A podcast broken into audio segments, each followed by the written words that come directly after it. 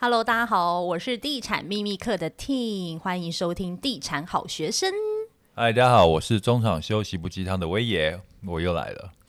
Hello，我是大米。想说为什么又是我们？欢迎收听黄大米哈拉王。相信你们也疲倦了，没关系，这是最后一集了。想说到底你们三个人到底是要录几集？而且我真的觉得我每天就是都在上夜班，我现在是大夜班的声音女工，你知道吗？然后我每天都要录完才可以睡觉。而且你声音女工就是你知道，又是穿浴袍，就是整个。对啊，而且我就放的很，有点可怕。对啊，不过这几天我们就是在深夜曼谷开车，你 不要乱讲哦。就是不是不是我不是我跟你开车，我说我们深夜在曼谷的饭店这样掏心话，然后就很松的感觉，反应非常好。就前面几集真的就是还蛮受欢迎，回响蛮大的。因为我觉得很真实啊，嗯、以及我们聊的东西还蛮……对，所以请把握真实的一面，因为回台湾之后，我们又会戴上面具。啊，怎么为什么人生要戴面具呢？拜托你们每一天都在晚上的时候看到我，就是一副很萎靡的样子，都很认真的帮我拍了很多丑照，嗯、然后之后就问我说可不可以 po？我就说就 po 啊，我说反正我大家来追踪我的人又不是因为我的美貌，所以丑照有什么？我就是说丑照的最重要的一件事情，它就一定要够丑。你不要丑照当中你还要再追求美，那我就认为是不对的。所以这几天大家就是不断的可以在就是你的。我的粉砖或者是那个 地产秘密课那边看到我跟鬼一样，但我觉得，然后我们都超正超帅，对对对，那我觉得 我觉得没有关系，因为因为你知道，身为一个就是网络的 KOL，其实我觉得最重要的功能是要抚慰人心，就是要让大家都会觉得有优越感。那看到我这样子五四三的人都可以就是活跳跳，那我相信大家一定会被我那些像鬼一样的照片感到。疗愈，所以就算了。好，谢谢你经常的开精彩的开场。你明明在那边吃干贝熊，然后哎、欸，它这个很好吃哎，我觉得明天要去买回去。好，我来讲，就昨天我们聊感情，就是聊欲罢不能。就关麦之后，我们又在聊说，聊到了一个题目，就觉得这个题目实在应该在节目里面聊。就是说，你们跟哎、欸，我发现一件事，就是我只要不要接话，你就会继续讲，那我都不要接话，然后就让你自己讲。我们有默契。就你们以前在交往的时候，在感情的状态的时候，你们会去看另一半的手机吗？这个话题是昨天你先提，所以你要讲。我先讲我的好不好？看你老公的手机吗？我老公的手机基本上我不知道他的密码，所以我也没办法看。但是有时候你知道，我们粉丝团需要有人按赞的时候，我就说：“哎、欸，手机借我一下，让我按一下。”所以他算是幽灵账号。嗯，但是我不会看他的讯息赖那些，我不会看，因为我先生本身他就不太用赖，就是我赖他，他会三天以后才会回我。他不好用，搞不好用 WeChat 啊？没有，他好像没有 WeChat。哎、欸，可是三天后才理我这件事情，我是没有办法接受。我懂，我跟你讲。我先生就是前几集有讲，他不会记得你的生日，也不会记得结婚纪念日，然后一直从你刚认识到现在都是，yes，他就是这样，哦、这样 OK，他不是突然变了。可是问题是，交往的时候三天不回我赖，我跟你讲，他是因为不太用社群软体，他甚至有一天跟我说，就是我能不能把 Facebook 删掉？他说他觉得根本他也没在用，对。然后他说他赖的部分就是他同事有事情知道他也不会立即的回，所以都会用打电话。他也觉得用打电话的方式是最快的，所以基本上我是不太看他手机，他也不会看我的手机啦。嗯、对，那你可以允许有一天他想要看你的手机，你会让他看吗？不是允许，你敢吗？你说他敢还是我敢？你敢，就是他跟你提出的要求，你敢把手机交给他给他看吗？我敢啊！你刚刚表情有一点，嗯，就我有跟大家说，其实我也没有什么人追嘛，对啊，所以有怕什么呢？然后、啊、这一段好无聊、哦，我们来换精彩的啦，大米啊，我吗？我吗？对啊，你先你先讲，好，你先讲你的啦。我每一段我都不怕他看我手机，但是我从来都不想看别他们的手机，因为。我的观念是，其实有点小暧昧是很正常的。你可以接受，我可以接受啊。我眼睛都睁大，真的我可以接受的，就是因为每一段都有这样的状况，我觉得这是人之常情。你是说每一段他都有那样的状况，跟别人小暧昧，还是你都有跟别人小暧昧？第一个就是他们都有，而且我的好朋友就是不管是结婚或在一起很久的，我都知道他们都有。那你有没有？我以前有，但我现在很懒的，因为我觉得太无聊、太麻烦了。你图的是什么嘛？就是搞搞得太麻烦的东西，我现在反而不想了。我也是经过那种喜欢这样。呃，你是享受那个过程吗？之前会，之前会是觉得很有过程，对。但后来我真的觉得太无聊了，可能我长大了吧。嗯，啊、大部分老牛都会拖着，真的。老牛我我会发现人生的重心不应该。老牛不止爱吃嫩草，也会拖着。很贱，真的很贱。我现在是觉得，我只是在展现我对于老牛的博学，好不好？现在我发现人生的重心不应该在这里了。然后我是真的从以前到现在，老牛心有余力不足的时候，就会讲重心不是在这里，来掩盖自己的身体虚。是不是？我拳头硬了，也只剩下拳头。他在爽什么？没有，没有，没有，没有。今天我跟你讲，现在已经一点半。意外的，今天精神非常的好。他吃了什么？给我来一点。他真的很奇怪，真的。我不知道为什么。我跟你讲，前几天录音到最后的时候，其实我都有点精神不济，只是因为我是一个很敬业的人，只要是麦克风开 on 的情况，我就算再怎么疲惫，我还是会把它录完。但今天我真的精神状况不错，所以 所以前面的两位牛，请加油。可是我想要问威爷，就是，哎，你刚刚没有讲完呢？我讲，我把它当做是线上游戏，嗯，所以。我不在乎线上游戏，不要那个线上变线下就好了。我没有办法接受哎、欸，因为我觉得小暧昧，你的小暧昧的点是什么？就互撩啊！我不行哎、欸，如果我老公跟别的女生互撩，我我也不行，我不行哎、欸，威爷。但是事实上这是常态，如果婚姻要走得长，这些小风小浪就是必须接受。这是我经过这么多六段。经验下来得到的，而且我身边可以在一起很长的，在一起很长的，不管是伴侣或夫妻，其实他们中间都是有这些东西。对。可是你知道互撩有一天他是会走上那一条路，但是你必须知道那个代价是很大的，就是都还是有一条线啊，就是那个打打嘴炮啊，线上游戏那个都 OK，但是你你要知道。心里过那条线，行为过那条线以后，那个代价是很大的，那就是成人必须守的一条线。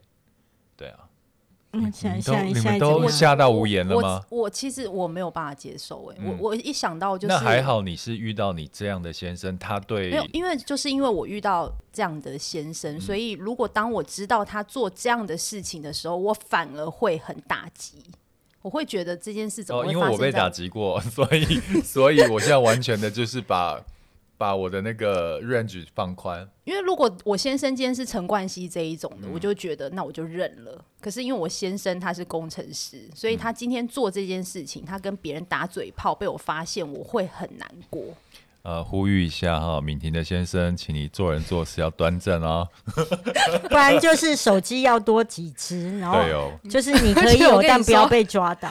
我先生的那个就是不是现在那个都会有密码嘛？然后我先生不是用密码，因为密码很容易就不小心被人家看到。你先生写了一个程式吗？我先生不是都会有那种手势嘛？对。然后我有一次就。真的，我是不经意的看到他的手势，你知道那个手势有多复杂吗？就这样这样子转来转去，然后想说这样我也没办法打开手机。我跟你讲，那就是潘朵拉的盒子，就别就是干脆别打开好了，你就不要去看。你看了以后，其实没有事情。你看了以后，你自己会心情不好，而且会惹来很多麻烦。但是你如果看到你另外一半，他跟另外一个暧昧对象，然后他们就是打打嘴炮，可他们就有说，比如说我爱你啊，喜欢你，这样你可以接受吗？喜欢你可以，讲到爱不行。然后或者是说，哦，就是最近都很想你，想你想到晚上都睡不着。如果你在我身边，该有多好？那、啊、我会成全他们了。没有打嘴炮，不能打到这样子，不能打到这样吗？对啊，所以我才刚刚才问威爷，不然打嘴到底是怎么样？尺度是什么？打嘴炮的尺度，你觉得可以接受的尺度是晚安哦，就类似这样啊，或者是呃，你这样很好看哦，就是没有到那个讲到爱或想你那个太夸张了吧？那不是基本的嘴炮而已。对啊，那不是就这样吗？很多人夫都会这样子啊。对啊，就是我每次看到你都会觉得心蹦蹦跳这样子的。我不行吗？我不行哎，我不行，惨了，我不行。你不行吗？所以你看，我们也不行啊。我自己是很清楚，我知道我不行的，而且我自己会觉得，我如果相信你，我跟你交往之后，我就是会完全相信，所以我是不会去想要去查你的手机的。然后我也不喜欢别人来看我的手机。然后，因为我我是那一种哦，人跟人之间的界限非常清楚的，就是。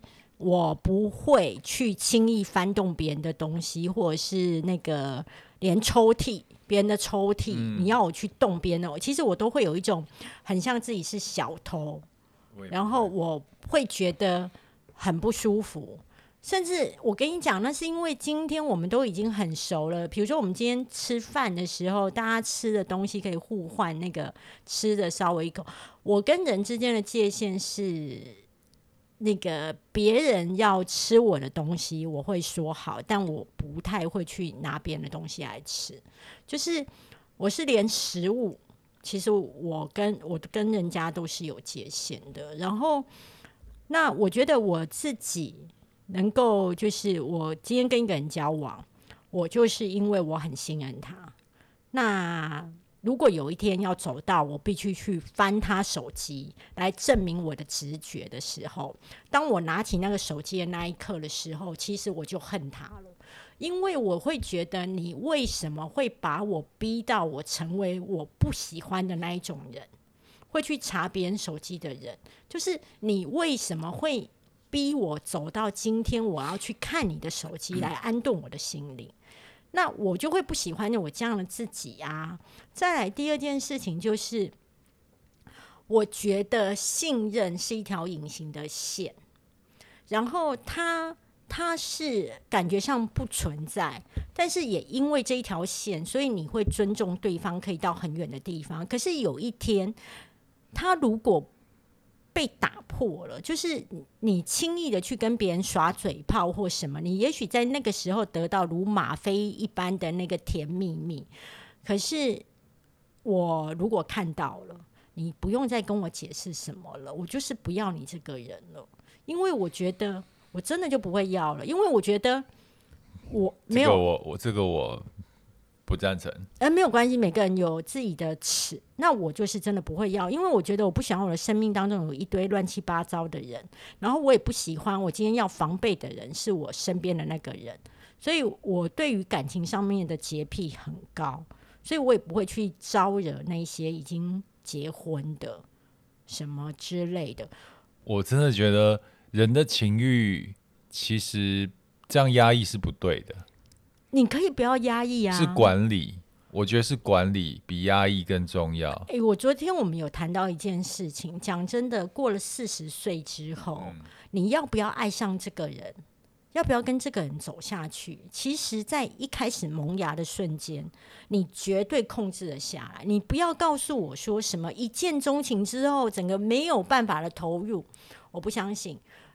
其实你说你二十几岁、三十几岁看到这个人之后，你整个没办法控制自己，我还会有一点点相信。尤其二十几岁，当你过了三十五，甚至你过了四十之后，你要不要？其实你对于爱情的游戏规则已经非常的熟悉了。但我我不是在讲四十岁之后你可以控制，是人的都有过程的。假设你跟一个人从二十岁青梅竹马开始，一直要到四十岁这段时间，这中间其实就是一个。需要挑战的时间，你也承认，你二三十岁的时候，其实爱是很澎湃的，欸、非常对。那你可能就像你们好了，就是女生虽然有另一半，但是你看到其他帅哥，你还是会怦然心动嘛？嗯，是不是？就就那个二二十到四十这段期间，其实我觉得多多少少暧昧啊，或是。你你爱了一个人，他又喜欢一个人，其实那是很正常的一个状态。对，那你必须管理的是第一个，就是第一个管理就是，如果只是嘴炮或干嘛的话，你不不想伤害另外一个人的话，你必须把这些犯罪证据全部都删掉。这是一个方法。第二个就是你必须有一个尺度，可能就是仅止于嘴上，嗯、你不能落实到线下，真的去跟人家约了，嗯、不能越线，不能越线，你要有这个尺度。那你要经过这些之后，你到四十岁，你才有办法像你刚刚讲的，达到那种我听的那种境界。我们也承认，我们在三十几岁、二十几岁，我们没有办法做到这个境界。如果照你这么严格的规矩的话，欸、很多情侣跟夫妻是走不到这一段。哎、欸，可是我要跟你说一件事情哦。阿弥陀佛，阿门。就是我自己，我是一个非常自律、非常高的人，就是在感情上面的自律，比我在工作上的自律更高。那所以基本上，我跟这个人交往，除非到。我记得我有一个男朋友跟我讲过，他真就是那个家里开钻石的，他非常了解我，他就跟我说，其实只要我一直对你好，其实你是不会走的。然后我就说，对，就是说，我觉得爱情里面里还有一种，就是我们长期相久下来的一种感觉，还有你对这个人，你你会觉得你不想伤害一个对你这么好的人，然后。我我觉得，我其实真的，我在过去在交往的时候是没有跟其他人打过嘴炮的，然后也跟我是那种有爱情、有有有，所以就等于是你交往之后你就变出家人的意思。哎、欸，我的对其他人对身外的异性都完全我，我就没有什么异性朋友。我觉得很少人可以做到这个程度。没有，因为我就会觉得，其实异性朋友有对我而言一直没有那么重要。嗯，对。然后我觉得我有男朋友就好啦。还有，甚至连同性朋友，我就是有异有异性没人性啊。我只要跟异性在交往的时候，其实连同性朋友打电话来或是约我出去都约不太动。在旁边听到瞠目结舌这一位单纯的聆听，你觉得听完？我们两个论述之后，我自己觉得就是我没有办法，就是我真的没有办法接受。哎，对啊，我们都是没有办法。我觉得女生很多都没有办法接受。哎，好，假设假设题，你今天发现你老公踩线了，然后你也发现他做你没有办法接受的事，可是他跟你忏悔，你会原谅他吗？你说我会原谅他？对啊，对啊。我要看是什么程度，然后他怎么跟我解释。就是已经到了，就是已经到了发生关系，全雷达，啊啊、已经跑三圈了。但他就跟你讲说，那只是一时擦枪走火，他最爱的还是你，他还是想要跟你一辈子。然后他，然后你就问他，他也会你，你可以控制好你的枪吗？你看，他还说他也会处理好对方的事情。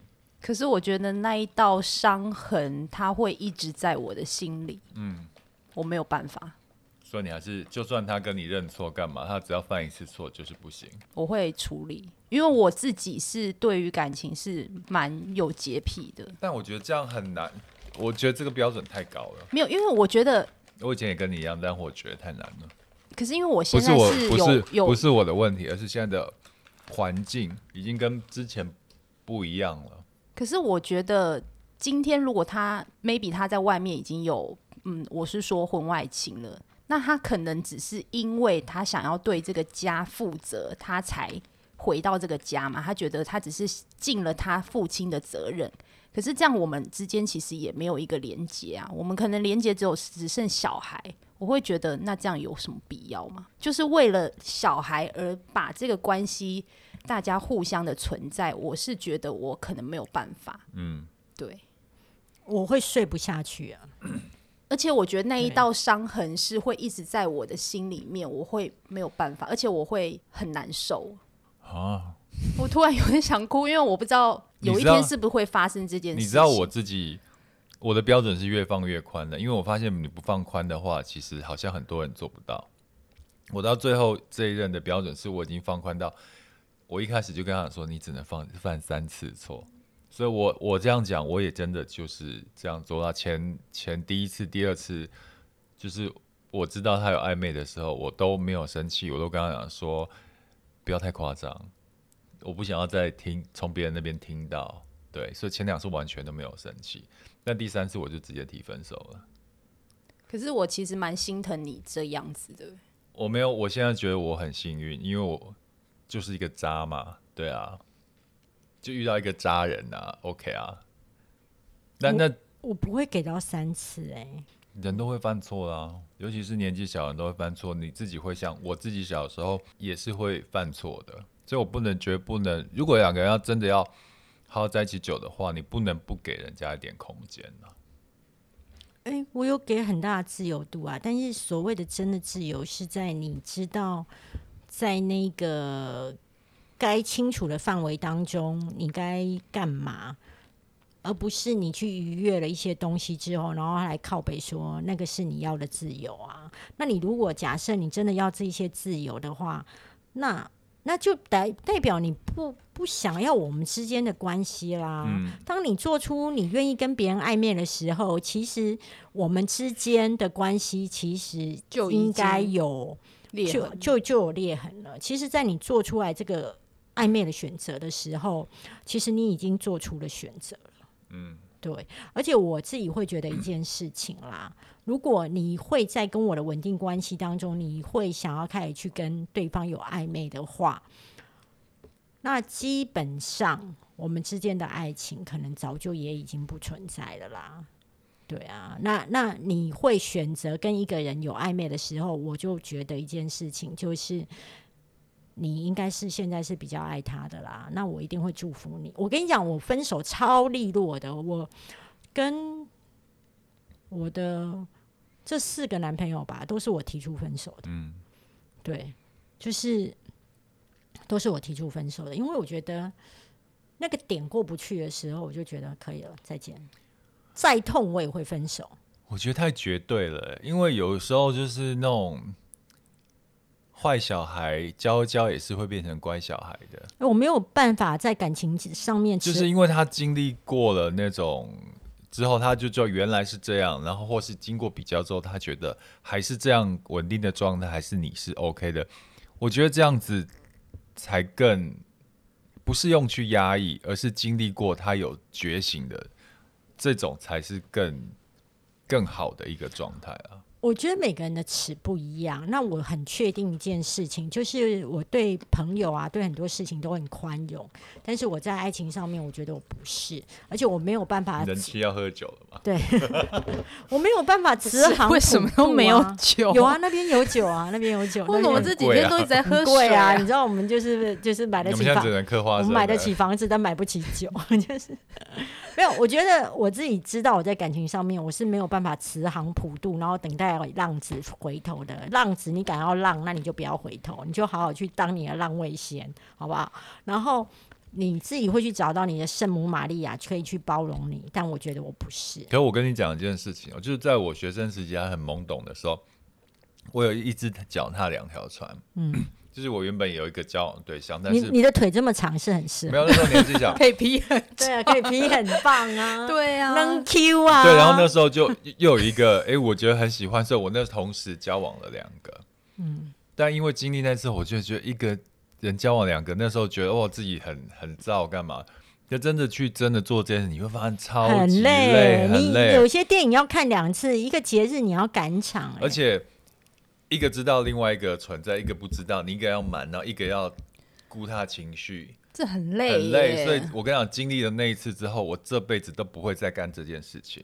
你知道，那是我有这样的自觉了。嗯，对。所以现在一只脚踏两条船，我不可能干这个事情。但这个也是因为我有那一次经验之后，才会变成现在我的这个状态。你如果不给人家机会的话，他第一次经历过暧昧，他也许觉得那个暧昧是很爽的。就是很开心很，很愉悦，但是后来他知道暧昧的代价是如此的大，那他可能就觉得以后会更小心去守护他很珍贵的东西。你给了他这次机会之后，你得到的是一个完全不一样态度的爱人。对啊，你如果这么绝对的话，我跟你讲，就是很难很难走得很长久。哪一对夫妻不是？就是这样千锤百炼才会变成。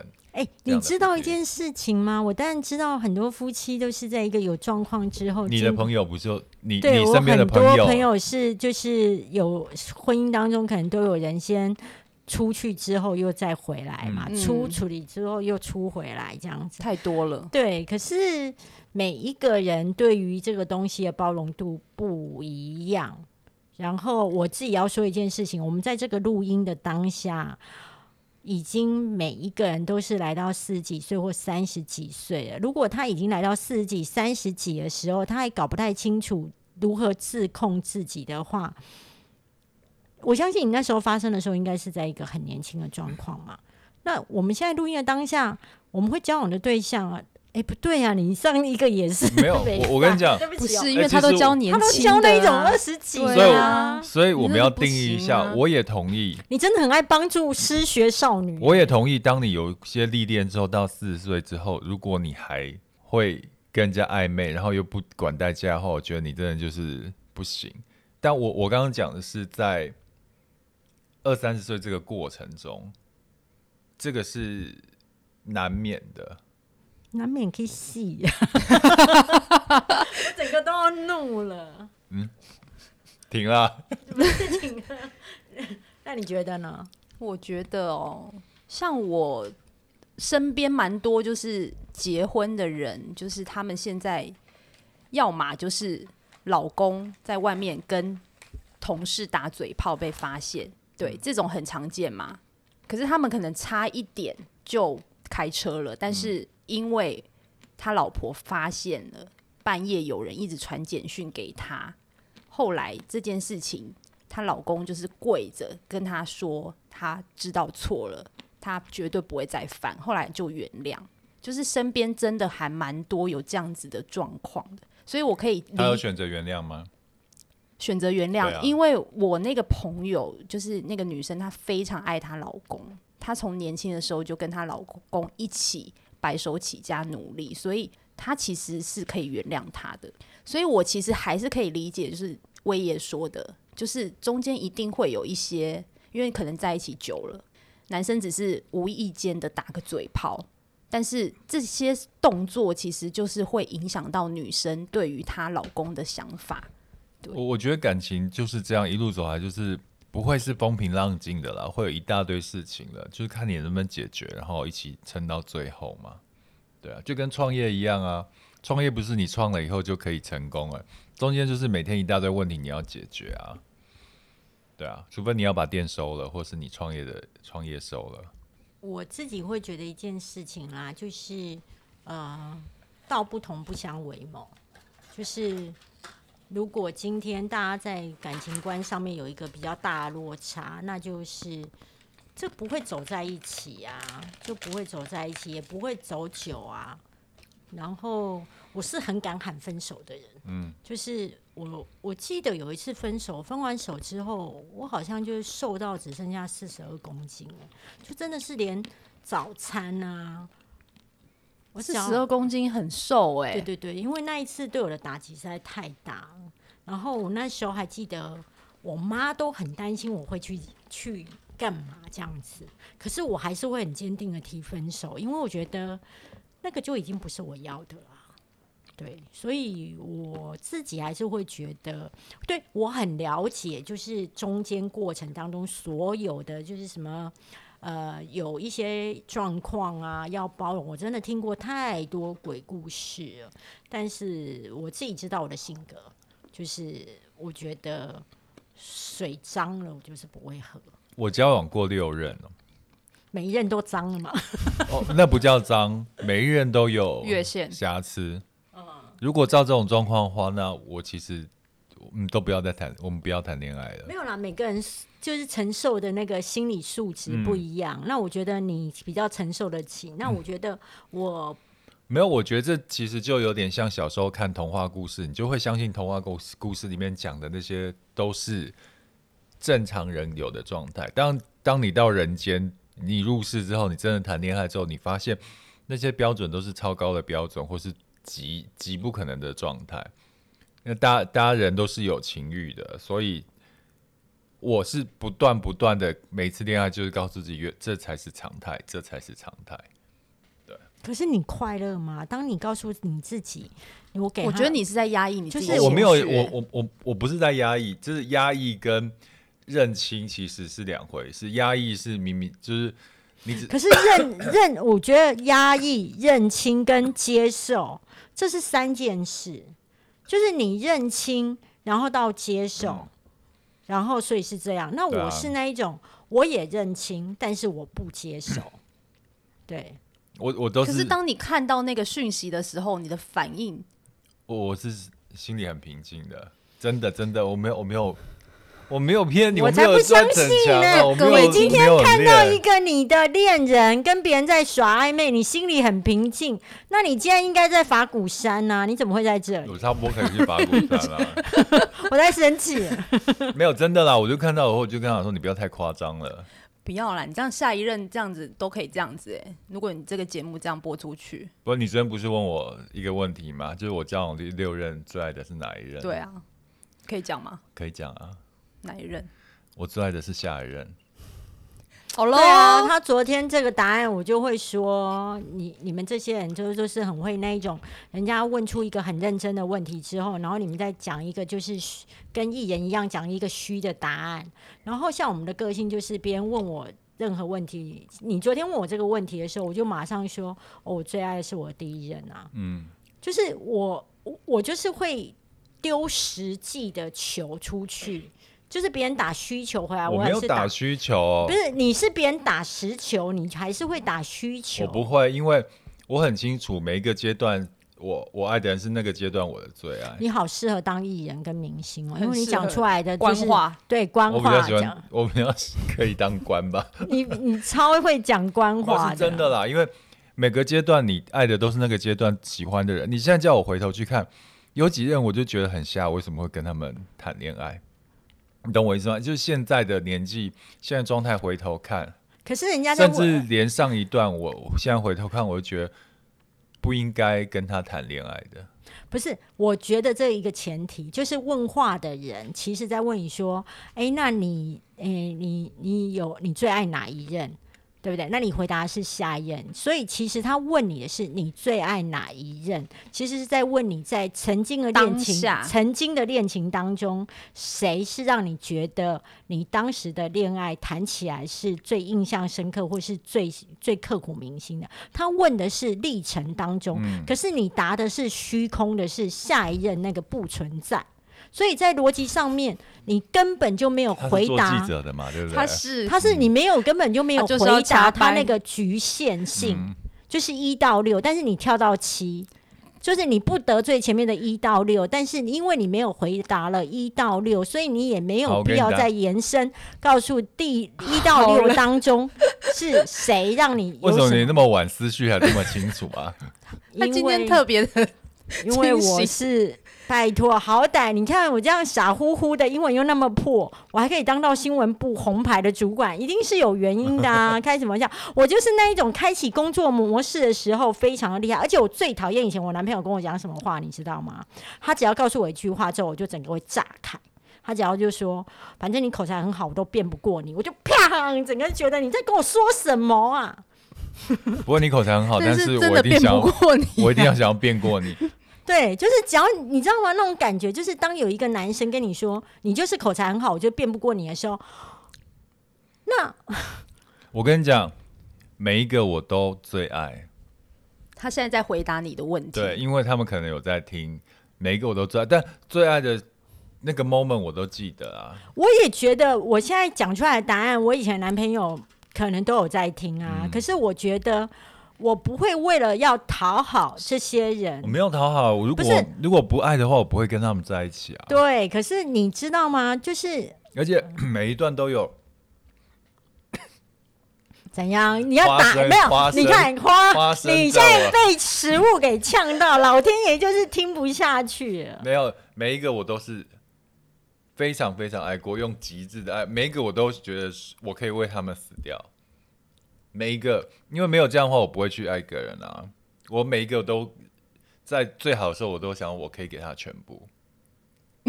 我们这一阵刚刚有一阵有一阵沉默，跟一群乌鸦飞过，就是你现在在听到的这种东西，他就很奇怪，又说他是最爱下一任，然后又说他每一任。我跟你讲，我跟你讲，你这样子去定义那个，我觉得他是那种嘴上耍花枪的第一名。你懂吗？就是水上花式芭蕾舞，有没有？没有，因为你刚刚已经定义了我要回答的范围。对啊，嗯、可是你还是打虚的啊，就是每一任都是最爱、啊，真的，每任都最爱，没有办法放屁呀、啊，没有办法比较，当然有比较、啊。如果不是不是爱到那么多的话，你我不会跟他在一起、啊。我跟你讲，瞬间一定是觉得你会跟他同意交往，一定是当下你很爱他，可是，一交往之后的过程，你突然就会分出高低下啦，不是吗？就很像，我会很诚实的说，我第一任我跟他之间是在感情、个性还有精神层次上都非常的契合。我第二任我完全……那我想明天你最爱哪一任？我我也只有两任啊，奇怪，一任结婚，那他现在可以回答第一任吗？哎、欸，你你这个岔题网？你真的很那个，啊、我觉得你真的是完全就是一个呃。公关界的油腔滑调，不是了，你你不要再写公关声明稿了。油腔滑调是因为真的每一个都没有当妈，我真的不会跟人家在一起。那你说，你现在是当做我们两个十八岁的小女生可以这样每？每一个瞬间，我每一个都讲出来，我最爱他的瞬间啊！瞬间就是就是那个那个感觉。我我要去抽一根不存在的烟了，我觉得真的啦，真的啦。来换一题，换一题，换什么题啊？应该是呃那个录的差不多了吧？哎、欸，那我有个问题哦，啊、就是还，还有个问题，好，我以为要下班了。如果今天另外一半要求他要看你的手机，那你会怎么回复？我会给他看啊，但是我刚好你要有心理准备哦。真的，我会给他看，我会给他看，因为真的没我的手机简讯没有什么吓人的东西，真的真的就顶顶多打嘴炮而已。我的嘴炮是。不不是你们想象那种，到底是哪一种？就比如说，哎、欸，改天约下吃个饭啊，就就这 种哦。我脸都歪了，因为我现在很怕人家截图。你根本就是一个公关卡。没有，我真的很怕人家截图去。我觉得这个记者的掰不好切，嗯嗯，会被长官骂。然后我就我大概就会骂你说：“拜托，你没有继续追问他下去吗？”对，我就会被骂。如果是我，比如说一个记者回来告诉我说，他说他现在的打嘴炮就是说改天出来吃饭，我一定会要记者说，那你问他最近就是跟谁说过这几句话是几个？嗯，对，就是你一定要说到那个范围当中，你是猜得出来的，啊，不然你怎么可以饶了他？没有，我是真的可以给给他们看的啊。那前几任就是有这样的要求吗？有人没有要求他们直接就打开看啊，因为他们都知道我的密码是什么，他们都自己看啊。那你会看他们的吗？不会，我真的一点想看的欲望都没有。真的，我不是我不是压抑，我真的不想看呢。又怎么样呢？在我面前才是最真实的。就算你要演到很爱我，你也演得出来，那我我服气啊。对啊。那你呢？如果另外一个，就像嗯，我上一任。我都觉得他很爱我，但是我最后半年我感觉他不爱我，我连简讯都不用看我就知道了，真的。如果他有本事，就是他在暧昧同时对我感觉不变的话，我可以接受的。但因为我自己是做不出来，我心如果变的话，我没有办法对一个人会跟以前的样子。对，所以我根本不用看任何简讯跟手机，我用感觉就感觉得出来了。那你呢？你说我可可，如果另外一半就是他想要看你的手机，你会怎么回复？我会给他看，因为我觉得我在乎这段关系胜过我的隐私。但是我会告诉他说，其实我很在乎我的隐私，就跟我不会去轻易翻你的手机。但是因为我珍惜我们之间的关系，那如果你已经觉得你会担心我，好，那我现在让你看。当我那我现在让你看，是不是因为我觉得我？在哪些地方必须做错了，或者是有问题，而是因为我爱你，所以我让你看，但不代表我很喜欢这件事。我也会告诉你说，我没有很喜欢别人看我手机，但是因为我爱你，所以我现在让你看。对，那你看完之后，我希望你能够放心。我是为了让珍惜我们之间的关系，所以我愿意忍耐，但我可以忍这一次，不代表我之后会让你继续看下一次。那我只是要让你建立知道一件事情，我就是一个怎么样的人而已。对，就是让你更确定我是一个。如果是你男友听到这些话，我不敢看，压力有点大。对，压力很大。这个没有办法，因为把那个已经把这个已经拉推高到对你的信任感，还有这个我觉得太大了。我不管了，那你提出来，那我会告诉你说，因我确实不舒服，但是我就是会让你看啊。嗯，对啊，对啊。然后真的是我们的观念都不太一样。嗯，不太一样啊，这本来就是这样，没有办法。嗯，我觉得看手机是没问题啦，我自己。我觉得你讲的很心虚哎。对呀，啊，不然嘞。好了，就不知道大家听完之后认同谁的看法，也不用认同啦。我觉得就是大家没有每个人有不同的角度。对对对对，而且你的对象不同。其实你受的伤也不同，也不是啊，如果受伤受多了，欸，我还有一个问题了，这个是手机嘛？嗯，因为交往久了，难免都会知道对方的薪水，我觉得这 OK。但是像我到现在，我还不知道我老公的存款有多少，他也不知道我有多少钱。那我想问一下，就是你们会去问对方的存款吗？我，我不会，我也不会，因为我不在乎。那他们会问你吗？我以前的男，那你会答吗？我先回答吗？可以啊。我没有问呢、欸，就是我以前没有问过我的男朋友他有多少存款呢、欸，因为我觉得我不是因为钱跟你在一起的啊，所以我不会去问你的存款多少啊。然后，那你会问他的薪水吗？呃，其实也没问，因为。前面两个是大学时期就交往了嘛，那所以其实他们后来，反正你从大学时期就一直在交往的，他找到第一份工作的时候，他就会告诉你他拿到薪水多少，那也不就是三四万啊。然后后来也不太会问啊，然后后来交往的那两任，嗯，我没有问，但是呃有。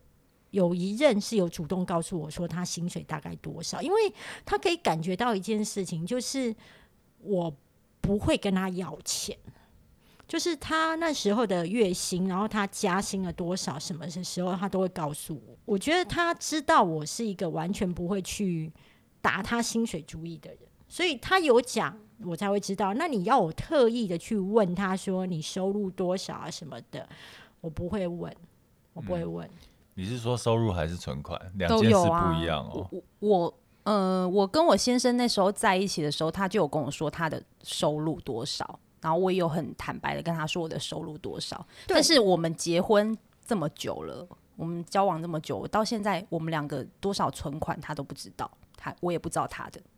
他们都没有问过我，但他们就算问我的话，我不会跟他们讲存款，因为不好说。就数字太大了，我他们吓到，没有啦，开玩笑。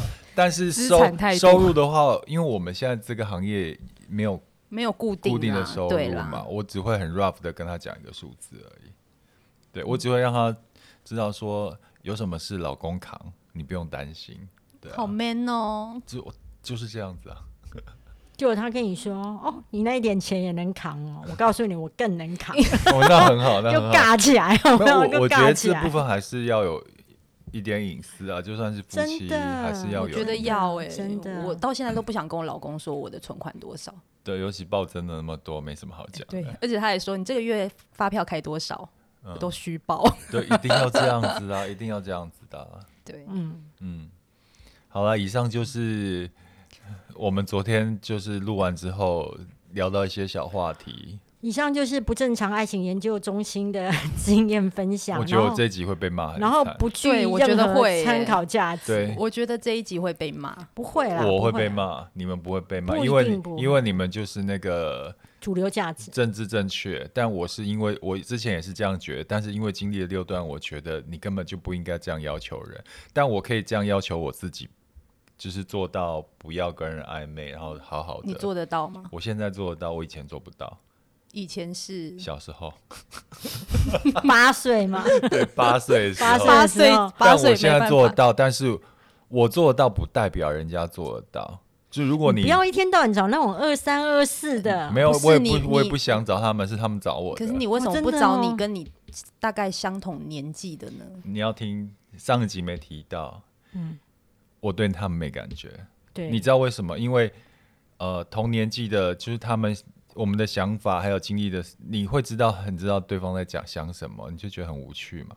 嗯，我就跟你一样，你的有趣是像那种疯疯的，很那个，我不是啊，我不喜，我不想要，我马上就知道他在想什么，猜到他要做什么。我也是跟你一样，我喜欢不按牌理出牌的。对，可是你不是想要稳定吗？你不是想要我这样子吗？对，所以我在调，哎、欸。你这样子，你老公也是交一个比你小的，所以年纪小的还是有稳定的人啊，对。但是他在趋于稳定的过程中会有变动，你在这个变动，你要还是要给他一点空间，对。可是我觉得有一点点不太、啊。又要来下回合是不是？不是不是，我要补充一点，就是说。我会觉得有趣的东西是很吸引我的，但是我昨天其实有补充到一件事情，就是有两个很吸引我的特质，一个就是有趣，另外一个是有脑。有脑。对，就是说，当我生命当中发生一些问题的时候，我可以找他讨论，那我知道他的脑可以分析出。我没有想到那个面相可以安定我的精神，就跟我有一个男朋友，我们我就那一天有讲到嘛，就是说我有遇到一些事情，有点做不出决策的时候，我会打电话给他，因为我觉得他是一个思考逻辑很清楚的，他就会跟你说，哦，这样其实我听起来你做哪一个选择你都没有损失诶、欸。嗯、然后我就会突然会觉得有一点被他点醒，就是哎、欸，对呀，其实做两哪一个选选择都没有损失，但对你有对你而言，有脑是一个很吸引你的一个魅力，就是对象面。对但对我而言，有脑的人是一个很好当朋友的对象。嗯、我不会想要把一个有脑的人当成自己的另一半。对，嗯嗯，那就每个人要不一样，对，每个人要不一样啊。嗯，对，有人要有钱，有人要有脑。哎，我可以分享他有脑的一个地方。有一次我面对一个叶配，然后我就一直很龟毛，我就会觉得，呃，我不要很多图片，我也不要你一那个厂商一直叫我一定要提到什么的，那我就觉得我都不要。然后我觉得我就是要写我自己想写的。然后之后那个厂商就觉得。中间的行销公司就说：“那他们想一想。那可是当时我还比较小咖，就是说我没有那么多业配。那其实他那一次我开出来的业配价嘛，又还不错。那其实我有点想要赚到这个钱，可是我也有很多龟毛想要坚持。那我们已经走到最后几关了。”然后我那时候就打电话给我前男友，我就跟他说这个情况，我就说，你觉得我不会被换掉？他就跟我说，你不会被换掉。我就说为什么？他就说他如果都已经走到现在，他还要去跟那个中间的行销公司，还要去跟厂商提案换另外一个网红，他是给自己添麻烦。所以他会变成在不想让自己添麻烦的情况之下，他会去说服那个厂商接受你的一个坚持。那我听完他的话之后，就觉得哎，好有道理哦。就是他可以换另外一个位置去思考这件事情。所以后来果然就像他说的，我知道为什么我会吸引到那些年轻的人了，嗯、因为我有脑。我跟你讲，乌鸦又飞过去了，没有？我跟你讲，那些年轻的人不是因为你有脑，那些年轻的人是看到你的脸，外加你的车，还有你的身材，还有你、嗯、年轻那么年轻，才二十几岁，还在乎你的脑嘞？拜托，少爷，你只是他一个有钱的玩具而已。谢谢，谢谢你的夸奖，不枉我。心心念念要成为一个花瓶，真的真的，你有你有，连水桶都可以办得到，好啊，好了好了，收工了收工了，又聊又聊长了，可以可以可以，好好好啦，那就就这样，大家应该就是我们在曼谷的最后一集了。哎，听说你要推线上课程嘛？哎，对啊，谢谢。这一集这一集播了，应该还没出来。不是因为我们是地产好学生，但是。变成感情咨商师。好啦，那就谢谢大家喽。好，大家晚安，拜拜，拜拜，拜拜。